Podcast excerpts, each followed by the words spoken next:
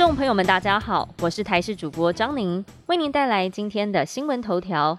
首先关心，国内疫情持续，有部分民众在确诊好转之后，又出现症状阴转阳。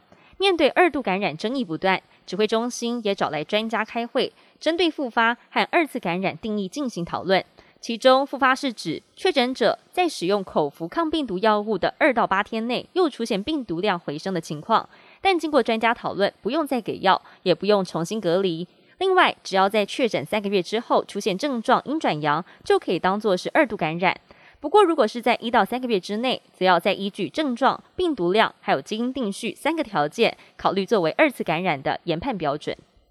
暑假即将到来，北市教育局今天公告，从七月一号开始，将调整六大相关防疫措施。国高中职开放办理跨县市校外教学、校庆、各项体育竞赛都可以开放办理。同时，从今年的八月一号开始，将开放办理暑期永训班。针对实体活动部分，教育局表示。所有参与活动人员都需要打满三剂疫苗，或是提供两天之内的快筛阴性证明。在活动期间，要是有学生快筛阳或是确诊，确诊个案将由家长自行接回或就医，其他同学则是继续行程。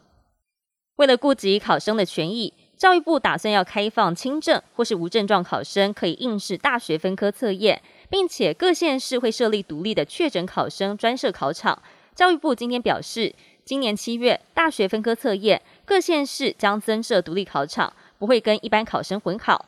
中央流行疫情指挥中心则回应，目前的确诊人口多，考试等权益维护确实需要有新的思维。感谢教育部先想到这一点，相关的细节将会由教育部制定好之后，再向指挥中心提出申请。不少人染疫康复之后出现脑雾，症状包括思考变得缓慢、记忆力差，还有难以专注、容易疲劳等。除了有世界公认最健康的地中海饮食有助于提升大脑功能、防止发炎之外，有医师与营养师推荐有最佳解毒剂之称的香菜，食用一段时间能清除心、肝、肺、肾，还有消化道里头的重金属，甚至有解决脑雾的效果。民众们不妨试试。国际焦点：北韩日前才承认境内新冠疫情大爆发，没有想到一波未平，一波又起。最近，当地西南部的海州市又爆出了急性肠道传染病，疑似是霍乱或是伤寒。领导人金正恩在第一时间宣布跟夫人李学主捐出自家常备药。今天，北韩官媒有大篇幅的报道，北韩第一公主金宇正也跟进捐出自家药品，还刊登了一张金宇正手捧纸箱交给一名男子的照片。而没有想到，南韩的专家表示，照片当中的男子疑似就是金宇镇的神秘丈夫。